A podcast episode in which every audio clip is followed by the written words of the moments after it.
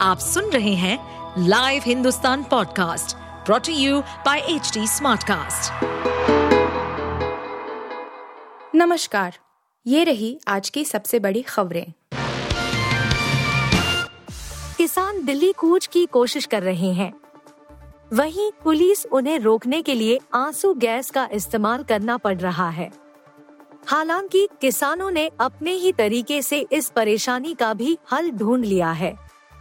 दिल्ली से जुड़ने वाली सीमाओं पर वे जूट की थैलियों, पतंगों और मुल्तानी मिट्टी की मदद ले रहे हैं।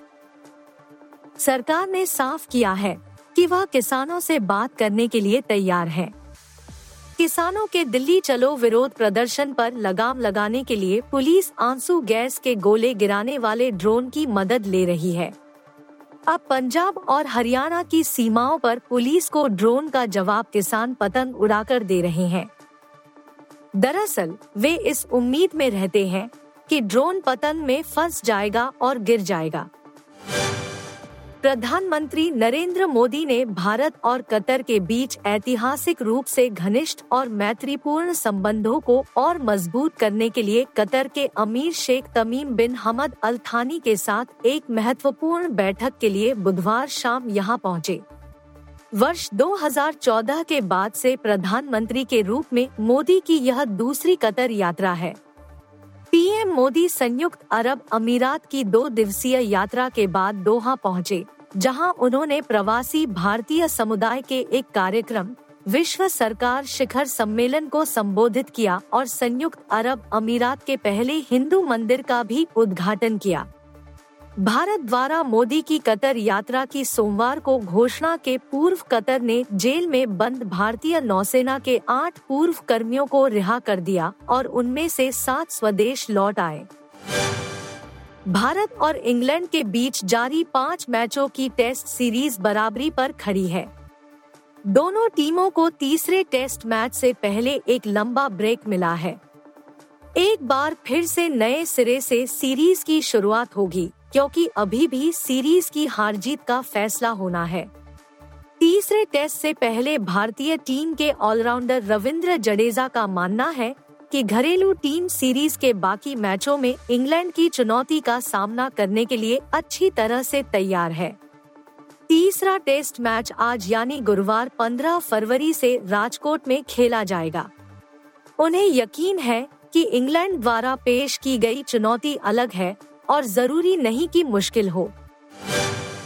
आज से दिल्ली विधानसभा का सत्र पहली बार आतिशी पेश करेंगी बजट, फ्री योजनाओं में कटौती के आसार नहीं। दिल्ली विधानसभा का बजट सत्र 15 फरवरी को उपराज्यपाल वी के सक्सेना के अभिभाषण के साथ शुरू होगा।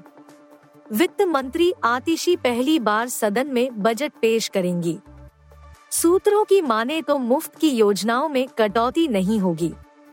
सूत्रों की माने तो वित्तीय वर्ष 2024 से 25 का बजट 19 फरवरी को पेश किया जाएगा।